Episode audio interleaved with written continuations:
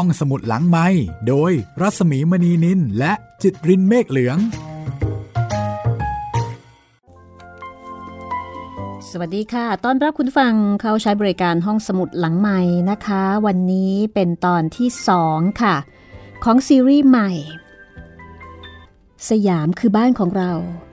เขียนโดยเอ็ดนาบรูเนอร์ บาลีเรียบเรียงโดยแมรี่บัลลี่สแตนตัน ต้องขออภัยนะคะ เมื่อวานนี้อ่านเป็นบัคลี่จริง ๆ แล้วคือบาลี่นะคะ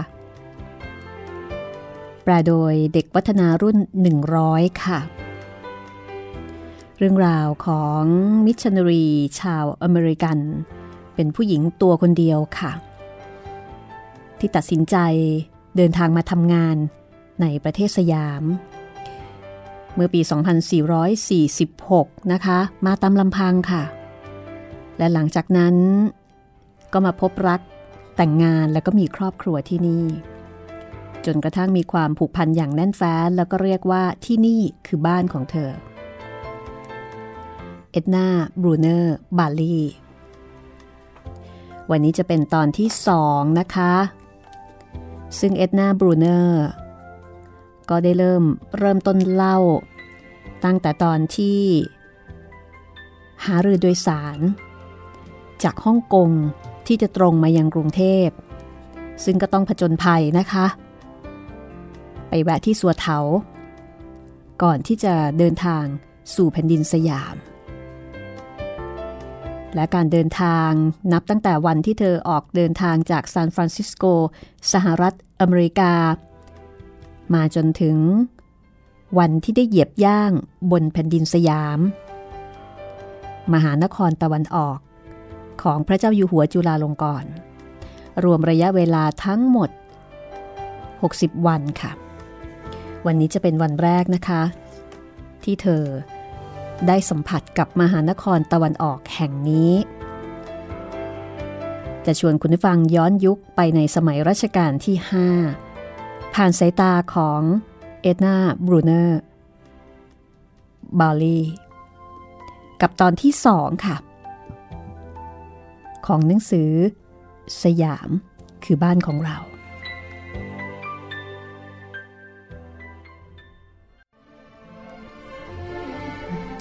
วันนั้นเป็นวันอาทิตย์ ในเดือนตุลาคม ปีคริสต์ศักราช 1903 ซึ่งก็คือปี 2446 เป็นเวลาร่วม 60 วัน นับจากมิสเอ็ดนาบรูเนอร์ออกเดินทางจากซานฟรานซิสโก แล้วก็โดยสารมากับเรือพิษณุโลก ซึ่งเป็นเรือสินค้าขนาด 1,200 ตัน แล้วก็ค่อยๆ พาเธอ พร้อมกับโรเบิร์ตและก็เกรซคู่สามีภรรยาชาวอเมริกัน ล่องจากอ่าวสยามขึ้นมาตามแม่น้ำก็คือแม่น้ำเจ้าพระยานะคะ เอ็ดนาตื่นเต้นมาก เฝ้าจับตาดูทุกวินาทีแห่งการเดินทาง สู่แผ่นดินต่างถิ่น ที่กำลังจะกลายเป็นบ้านใหม่ของเธอ เรือแล่นผ่านป่าชายเลนรกร้าง ที่เหยียดยาวสุดลูกหูลูกตา เธอบอกว่า ดูเหมือนว่าประชากรที่นี่จะมีแต่จระเข้ยุง และหิ่งห้อยเท่านั้น มีเพียงช่วงเดียว ที่เราได้เห็นเรือจังก์เรือจังคือเรือสำเภาจีนที่มีดาดฟ้ายกสูงมาก ขึงใบสีเทาอมฟ้า หน้าตาแปลกพิกล แล่นสวนเราไปตามเส้นทางออกสู่ทะเล แล้วเลือนหายไปราวกับพูดผี ระหว่างหลายชั่วโมงที่เรือค่อยๆ เคลื่อนไปอย่างเชื่องช้า ฉันหวนคิดไปถึงเหตุการณ์ที่นำฉันมาสู่จุดหักเหในชีวิตครั้งนี้ ฉันแทบจะร้องอุทานออกมาแบบเดียวกับหญิงชราร่างเล็กคนนั้น ที่เด็กๆรู้จักกันในนามของคุณแม่ห่าน หรือมาเตอร์กูสว่ามาเตอร์กูสก็คือตัวละครในนิทานก่อนนอนสำหรับเด็กเล็ก ๆ ชาวตะวันตกนะคะ พระเจ้าทรงโปรดลูกด้วยเถิด นี่ลูกมาถึงที่นี่แล้วจริง ๆ หรือ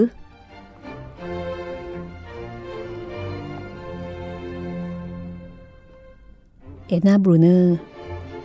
มองออกไป ก็เห็นเจดีย์อยู่บนเกาะเล็กๆ ที่น่ารักแห่งหนึ่ง ซึ่งน่าจะหมายถึงพระสมุทรเจดีย์ที่ปากน้ำสมุทรปราการนั่นเองค่ะ จากนั้นเรือก็ค่อยๆ คืบคลานไปทีละน้อย จนไปจอดเทียบท่า ณท่าเรือแห่งหนึ่ง ในที่สุด เอ็ดนาก็มาถึงมหานครตะวันออก ของพระเจ้าอยู่หัวจุฬาลงกรณ์รัชกาลที่ 5 แห่งกรุงรัตนโกสินทร์ในที่สุด แล้วเสียงเครื่องยนต์ที่ดังครึกครึกครึกก็สงบนิ่งลง ภาพท้องทะเลอันเวิงว้าง และแม่น้ำที่เย็นชา ถูกแทนที่ด้วยภาพแห่งกิจกรรมอันแสนคึกคัก และสีสันอันสดใส แม่น้ำแห่งนี้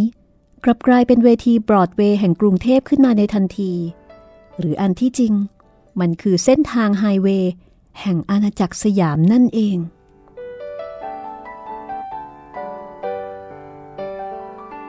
แม่มสาวมองเข้าไปในแผ่นดินทางฝั่งตะวันตก ซึ่งเป็นเขตเมืองเก่า ก็เห็นสวนผลไม้ ที่ทอดยาวไปไกลสุดลูกหูลูกตา คือฝั่งตะวันตกคือฝั่งทน มีแต่สวน ไม่มีถนน ไม่มีเสาไฟฟ้า ริมฝั่งแม่น้ำมีร้านรวง แล้วก็บ้านเรือนลอยน้ำก็คือเรือนแพนั่นเอง ผูกเรียงกันเป็นตับ ตามขอบหลังคาประดับด้วยลวดลายที่แกะสลักอย่างประณีตวิจิตรบ้านเรือนและก็ร้านค้าลอยน้ำทั้งหมด ต่างขยับขยื่นขึ้นลง ซึ่ง เอ็ดนาบรรยายว่าเสมือนร่ายระบำไปตามทำนองเพลงแห่งแม่น้ำที่ไม่มีวันหลับ เรือนแพก็จะพเยิบพยาบไปตามคลื่นลม แม่น้ำเจ้าพระยาคึกคักไปด้วยกิจกรรมมากมาย ไม่ต่างอะไรกับถนนใจกลางเมืองที่มักจะวุ่นวายอยู่เสมอ ที่นี่ ก็เต็มไปด้วยเรือประเภทต่างๆ มีทั้งเรือบรรทุกข้าวที่เพียบแปร่ลากต่อกันมาเป็นขบวน มีเรือสำปั้น เรือลำเล็กๆ ที่คล่องตัว คอยรับส่งผู้โดยสาร หรือว่าขนส่งทุกสิ่งทุกอย่าง ตั้งแต่หมูตัวเป็นๆ ไปจนถึงก้อนอิฐหนักๆ ขณะเดียวกันก็มีเรือลำเล็กลำน้อยของแม่ค้า ที่พายเข้าออกอยู่ท่ามกลางการจราจร ขายอาหารบ้าง ขนมบ้าง แล้วก็มีเรือเป็ด คือบ้านลอยน้ำหลังเล็กๆ ของคนพื้นเมือง ล่องผ่านไปมาสองสามลำ คนพวกนี้ ใช้ชีวิตอยู่ในแม่น้ำ แม่พายเรือ พ่อคัดท้าย ส่วนย่ายายก็จะดูแลเด็กๆ และทำอาหารอยู่ในเรือนั่นเองตอนนี้เอ็ดนาซึ่ง ก็มีความสนิทสนมมากขึ้น กับคู่บ่าวสาวหมาดๆที่เป็นเพื่อนร่วมทาง นั่นก็คือโรเบิร์ตและก็เกรซแฟรงกินตอนแรกยังไม่ค่อยสนิทกัน แต่เมื่อต้องมาติดอยู่ที่ฮ่องกงหลายวัน แล้วก็อีกสามสัปดาห์ในสัวเถาเมืองจีน ทั้งสามคน ก็สนิทแน่นแฟ้นกันมากขึ้น แล้วก็กลายเป็นความสัมพันธ์ที่สืบเนื่องต่อมา อีกยาวนานในชีวิตของคนทั้งสามเมื่อทั้งสามยืนเกาะราวอยู่บนดาดฟ้าเรือชั้นล่าง รอคนมารับ ขณะเดียวกันก็กังวลเพราะว่ามาช้ากว่ากำหนดถึงสองสัปดาห์ ทั้งสามเห็นชายชาวตะวันตกคนหนึ่งแต่งกายด้วยชุดสีขาวเด่นสะดุดตาทั้งชุด สวมหมวกกะโล แล้วก็สวมรองเท้าผ้าใบ แต่ทั้งหมดสีขาวหมดเลย ชายแปลกหน้าคนนั้น เดินข้ามแผ่นไม้กระดาน ที่พาดขึ้นมาถึงดาดฟ้าเรือที่ทุกคนยืนอยู่ หลังจากที่ได้มีการพูดคุยแนะนำตัวกัน ก็เป็นอันว่าถูกคน ผู้ชายคนนี้เป็นคนอเมริกันเชื้อสายไอริช ชื่อชไนเดอร์ เป็นผู้จัดการธุรกิจและการเงินของหน่วยมิชชันนารีชไนเดอร์ก็บอกว่า แหมดีใจจริง ๆ ที่ได้พบพวกคุณสักทีนี่ผมมาสิงสถิตอยู่ที่สำนักงานของพวกบริษัทเรือ ทั้งของอังกฤษและของเยอรมันทุกวันเลยนะ เพื่อที่จะคอยฟังข่าวว่า มีเรือสักลำแล่นข้ามสันดอนเข้ามาบ้างไหม แล้วผมก็มารอรับทุกลำ ถึงแม้จะมีข่าวลือหลายกระแสว่าพวกคุณน่ะ คงจะโดนไต้ฝุ่นพัดหายไปซะแล้ว โรเบิร์ตก็อธิบายว่า คุณคงนึกไม่ถึงหรอกครับ ว่าพวกเราเองก็กังวลกันขนาดไหน ที่ไม่สามารถติดต่อคุณเพื่อแจ้งให้ทราบได้ สมัยก่อนก็ลำบากหน่อยนะคะ แต่ในที่สุดก็เจอกัน จากนั้นชไนเดอร์ก็พาหนุ่มสาวทั้งสามเดินอ้อมโกดังสินค้า ไปยังทางเดินแคบๆ ที่กั้นด้วยรั้วสังกะสีผุๆสนิมเครอะแล้วก็เดินไปขึ้นรถม้าที่จอดรออยู่แล้ว รถม้านี้เรียกว่ารถแครีซึ่งทำเอาเอ็ดนาตื่นเต้น เพราะเธอได้รับข้อมูลมาว่า สยาม ได้รับฉายาว่าเวนิสตะวันออก เธอก็เลยจินตนาการว่า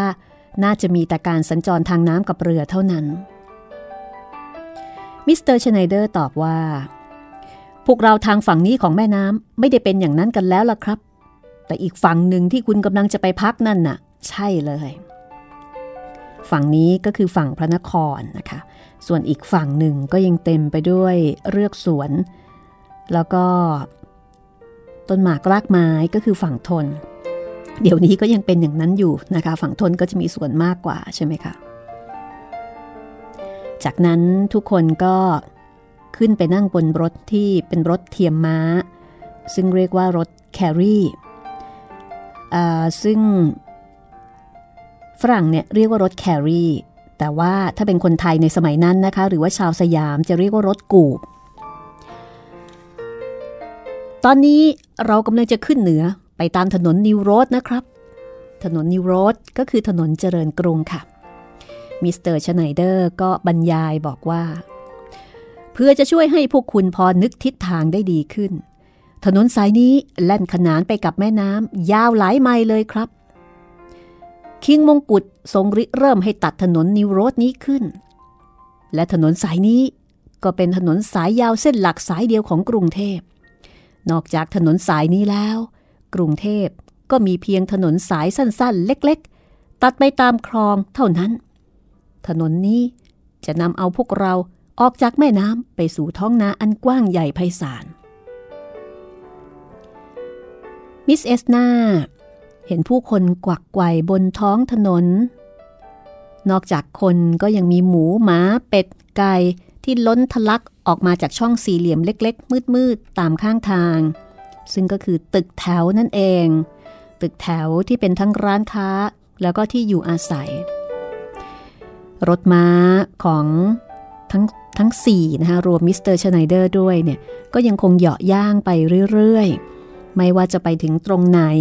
ฝูงชนก็จะเปิดทางให้ราวกับมายากล นี่เป็นวันแรกในชีวิตของหนุ่มสาวทั้งสามที่ออกจะตื่นตาตื่นใจ กับทิวทัศน์ แล้วก็วิถีชีวิตของผู้คนที่ปรากฏนะคะ มิสเอ็ดนาก็บรรยายบอกว่า รถราง แล่นขนานไปตามขอบด้านหนึ่งของถนนแคบๆนี้ และเมื่อถึงทางแยกก็จะมีที่สับราง ซึ่งทำให้ถนนยิ่งแคบเข้าไปอีก รถรางจะแล่นไปช้าๆ โดยมีคนขับ คอยใช้เท้าข้างหนึ่งเหยียบปั๊มลม ซึ่งจะส่งเสียงเหมือนไก่ถูกเชือดดังขึ้นมาเป็นระยะระยะท่ามกลางผู้คนที่พลุกพล่าน ก็จะมีพวกกุลีชาวจีนลากรถริชชอ หรือว่ารถลากหรือว่ารถเจ็ก คนที่ยังไม่ได้ผู้โดยสาร ก็จะลากรถทอดหุยไปเรื่อยเฉย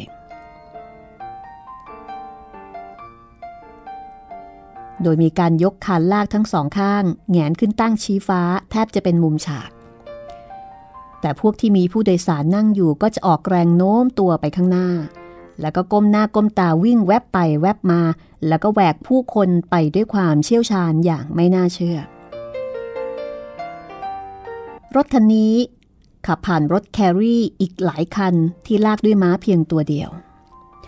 รถเหล่านี้ส่วนใหญ่ อยู่ในสภาพที่เก่าซอมซ่อ มีผ้าม่านจับจีบห้อยอยู่ราวกับสปริงเก่าๆย่นยนตรงบางเหียนมีรอยเย็บด้วยเชือกดูปุปะ คนขับรถเป็นคนจีน สวมเสื้อเปิดอกพเยอพยาบ มองเห็นลำตัวท่อนบนเปลือยเปล่า เวลาที่พวกเขา ใช้แส้วหวดลงไปบนตัวม้า มิสเอ็ดนาถึงกับสะดุ้งเฮือก มีการบรรยายถึงพัตคารเคลื่อนที่ ซึ่งประกอบด้วยตู้สองใบ กับเตาถ่านที่มีหม้อทองเหลืองตั้งอยู่ข้างบน ในตัวตู้จะมีชั้นวางของบรรจุภาชนะจานชามตะเกียบ แล้วก็เครื่องคราวต่างๆสำหรับใช้ปรุงอาหารจานด่วน เวลาจะเคลื่อนย้าย คนขายจะแยกตู้สองใบนี้ ไปแขวนไว้ที่ปลายทั้งสองของไม้คาน ซึ่งทำด้วยไม้ไผ่ผ่าซีกดูยวบยาบ แล้วยกขึ้นคอนไว้บนบ่าข้างหนึ่ง เมื่อปรับน้ำหนักหับทั้งสองด้านได้สมดุลแล้ว เจ้าของพัตคารก็สามารถย้ายร้านไปขายที่ไหนก็ได้ตามอำเภอใจ เมื่อมาถึงคลองพ่อยม รู้จักไหมคะคลองพ่อยม คลองพ่อยม ปัจจุบันก็คือคลองสาทรนั่นเองค่ะ ซึ่งเป็นคลองแห่งแรก รถแครี่ ก็พาหนุ่มสาวเลี้ยวไปทางทิศตะวันออก ตามคันดินแคบๆ ซึ่งถมด้วยตะกอนเลนที่ขุดลอกขึ้นมาจากคลองฝั่งหนึ่ง กับหนองน้ำอีกฝั่งหนึ่งตลอดสองข้างทางมีต้นไม้ใหญ่ทอดเงาร่มรื่นให้ความรู้สึกเงียบสงบ ถึงแล้วครับ ตอนนี้เข้าสู่อาณาบริเวณของหน่วยมิชชันนารี หลังจากที่รถม้าพาทุกคนย่ำก๊อบแก๊บไปบนสะพานไม้ข้ามคลอง บ้านของเราอยู่ทางซ้ายมือนี่ ส่วนทางขวานั่นเป็นโรงพิมพ์ แล้วก็ยังมีอาคารอื่นๆ อยู่ด้านหลังถัดเข้าไปอีก บ้านของครอบครัวชไนเดอร์ เป็นบ้านใต้ถุนสูง มีระเบียงล้อมรอบทั้งสี่ด้าน ใต้ถุนบ้านแผ่วถางไว้จนเตียน เป็นที่วิ่งเล่นสำหรับเด็กๆ ให้ปลอดภัยจากงูและแมลงสัตว์กัดต่อยที่ชุกชุมในเขตร้อนชื้น มิสเอ็ดนาเห็นเด็กๆสี่คน คนโตสุดเป็นเด็กผู้หญิงอายุราว 12 ปี ยืนเกาะราวระเบียง มองดูพวกเธออย่างพินิจพิเคราะห์ แล้วก็มีคุณครูชาวสยามคนหนึ่งซึ่งพูดภาษาอังกฤษได้ มารอรับโรเบิร์ตและก็เกรซ เพื่อจะพาไปที่โรงเรียนมัธยมคริสเตียน ซึ่งปัจจุบันคือโรงเรียนกรุงเทพคริสเตียนวิทยาลัย จากนั้นก็ได้พบสุภาพสตรีร่างเพรียวบางคนหนึ่ง เข้ามาทักทาย สุภาพสตรีคนนี้ ยื่นแขนออกมาต้อนรับ เอ็ดนาบรูเนอร์ในที่สุดคุณก็มาถึงจนได้ เด็กๆจ้าออกมาตรงนี้กันสิจ้า เด็กๆก็กรูกันออกมาอย่างกระตือรือร้น เอ็ดนารู้สึกดีใจ ว่าดีจังเลย ได้มาพบกับครอบครัวที่เป็นมิตรตั้งแต่วันแรกที่มาถึง แต่ทันใดนั้น ก็มีเสียงหนึ่งดังขัดขึ้นว่า มิสบรูเนอร์ นี่คุณคิดยังไงนะ ถึงได้อยากจะมาอยู่ในดินแดนที่พระเจ้าทรงทอดทิ้งอย่างนี้เอ็ดนาก็พยายามหักห้ามใจ ที่จะไม่ตอบสวนกลับไปแรงๆ แล้วก็ได้รู้ว่า คนคนนี้คือมิสซิสแฮร์ริกเป็นแขกของครอบครัวชไนเดอร์ด้วยเช่นกัน มิสซิสชไนเดอร์เนี่ยเป็นผู้หญิงที่ดูดีมารยาทสุภาพเรียบร้อย แต่ว่ามิสมิสซิสแฮร์ริกเนี่ยดูแปลกๆ จากนั้นมิสซิสชไนเดอร์ก็เรียกคนรับใช้ให้มาจัดอาหาร แล้วก็พาทุกคนเดินไปยังโต๊ะอาหาร ซึ่งตั้งอยู่ตรงปลายสุดอีกด้านหนึ่งของห้องยาวนั้น เอาละค่ะเดี๋ยวช่วงหน้า จะพาไปรับประทานอาหารมื้อแรก กับหนุ่มสาวชาวอเมริกันทั้งสามคนนี้ ห้องสมุดหลังไม้โดยรัสมีมณีนินและจิตรินเมฆเหลืองคุณกำลังติดตามรายการห้องสมุดหลังไม้นะคะ หนังสือเรื่อง สยามคือบ้านของเราตอนที่สองเรามาตามหนุ่มสาว มิชชันนารีทั้งสามคน ไปรับประทานอาหารมื้อแรกในดินแดนสยามกันเลยค่ะ ที่โต๊ะอาหารมิสซิสแฮริกคนที่ดูแปลกๆนั่งข้างๆมิสซิสชไนเดอร์เจ้าของบ้าน คือมิสซิสแฮริกนี่ดูเหมือนว่าเป็นคนที่ชอบพูดอะไรโพร่งๆ แล้วก็ชอบขัดจังหวะการสนทนา ฉันอยากจะรู้จริง ๆ เชียวว่า คุณคิดยังไงถึงได้อยากจะมาเป็นมิชชันนารีที่นี่ เอ็ดนาก็เลยบอกว่า เออฉันคิดว่าต้องโทษคุณปู่ที่รักของฉัน ซึ่งได้จากไปแล้วกระมังคะ เมื่อตอนที่ฉันยังเล็กมากวันหนึ่ง ฉันออกไปเดินเล่นกับท่าน แล้วบังเอิญ เดินลอดใต้บานประตูเข้าไปในบาร์ขายเหล้า คุณปู่ท่านตกใจมาก แล้วท่านก็จำเป็นต้องเข้าไปในนั้นเพื่อลากฉันออกมา จนกระทั่งวันนี้ วิญญาณของท่านบนสวรรค์ ก็คงยังคอยตามดูแลฉันอยู่ เพื่อดลใจให้ฉันดำเนินชีวิตไปในแนวทางที่ถูกต้องค่ะ จากนั้นก็ไม่มีความเห็นใดจากใครอื่นในโต๊ะอีก แม้แต่มิสซิสชไนเดอร์ก็ก้มหน้าก้มตา จนแทบจะมุดลงไปในจานอาหาร ก็เหมือนกับมีการพูดเหน็บกันอะไรกันด้วย มิสเอ็ดนาบรรยายว่า ด้วยความหิวโหยหลังจากที่เดินทางมาไกลแสนไกล ประกอบกับอาหารก็ดูแปลกใหม่น่าลิ้มลอง ฉันจึงลงมือรับประทานอาหารอย่างเจริญอาหาร แล้วพบว่าทุกอย่างช่างเอร็ดอร่อยไปหมด แล้วฉันก็ต้องสะดุ้งเมื่อได้ยินพวกเด็กๆ พากันตบมือพร้อมกับร้องขึ้นว่า ดีจังดีจัง คุณต้องอยู่ที่นี่ได้นานแน่ ๆ เลย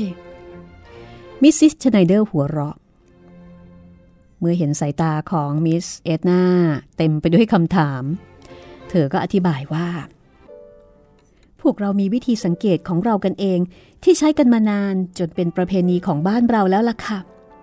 ว่าถ้ามิชชันนารีคนไหนมาถึงวันแรก แล้วรับประทานข้าวกับแกงเผ็ดได้หมดจานแล้วก็ แสดงว่าเขาจะชอบประเทศสยาม แล้วก็จะอยู่ที่นี่ได้นานๆ มีน้อยคนมากเลยค่ะที่ทำได้ เรายังพูดกันเลยว่า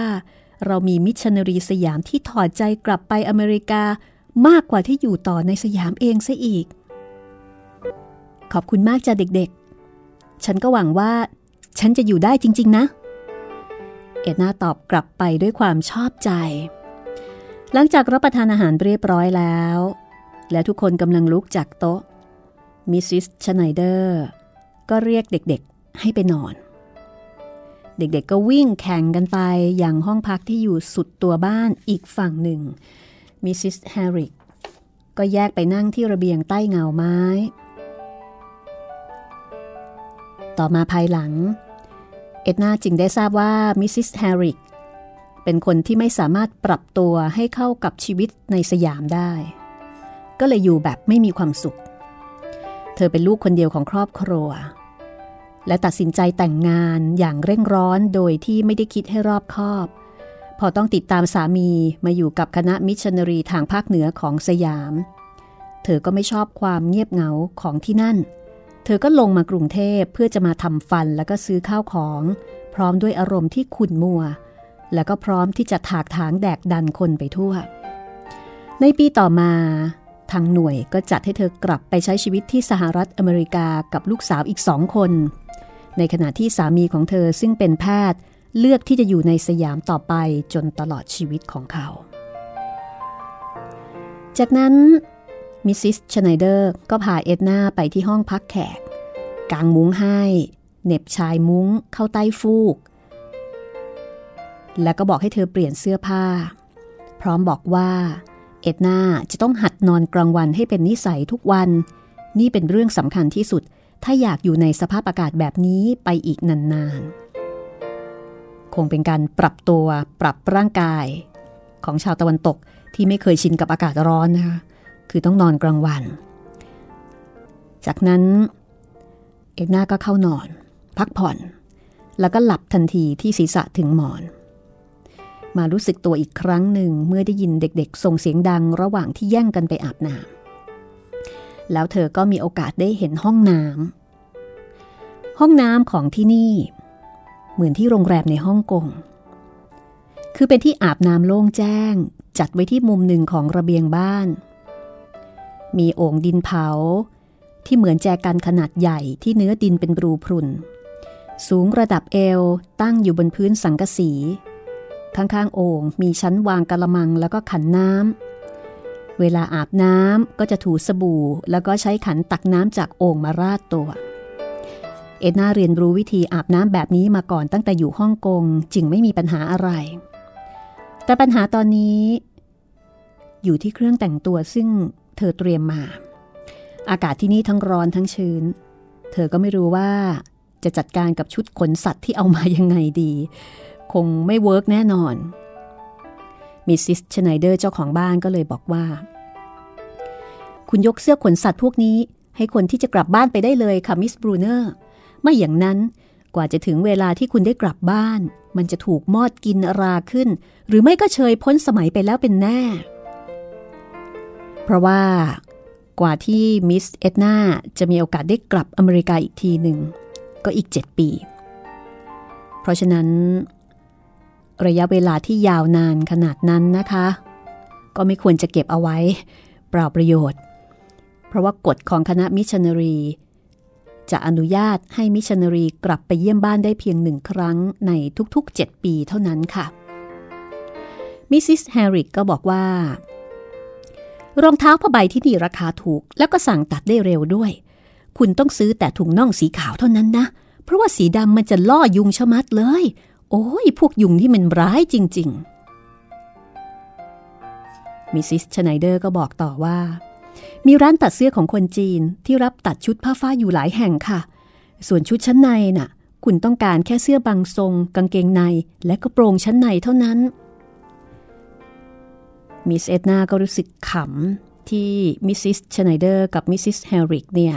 ก็มาช่วยกันอบรมสั่งสอนว่าควรจะต้องแต่งกายอย่างไร จึงจะถูกต้อง เพราะว่าที่นี่เป็นเมืองร้อนก็ต้องแต่งตัวให้เหมาะสมเธอทั้งสองเนี่ยสวมกระโปรงบาน ยาวกวาดพื้น ในขณะที่กระโปรงของเอ็ดนาเป็นกระโปรงทรงแคบ พอดีสะโพกและก็สั้นขึ้นมาถึงตาตุ่ม ก็ต้องมีการปรับเรื่องเครื่องแต่งกายกันพอสมควร จากนั้น ก็ถึงเวลาน้ำชา ฝรั่งที่มาอยู่ที่นี่ก็ยังคงวัฒนธรรมประเพณีเอาไว้นะคะ มิสซิสชไนเดอร์ก็พาเอ็ดนาเดินออกมาที่ระเบียง ซึ่งคนรับใช้จัดโต๊ะน้ำชาเอาไว้เรียบร้อยแล้ว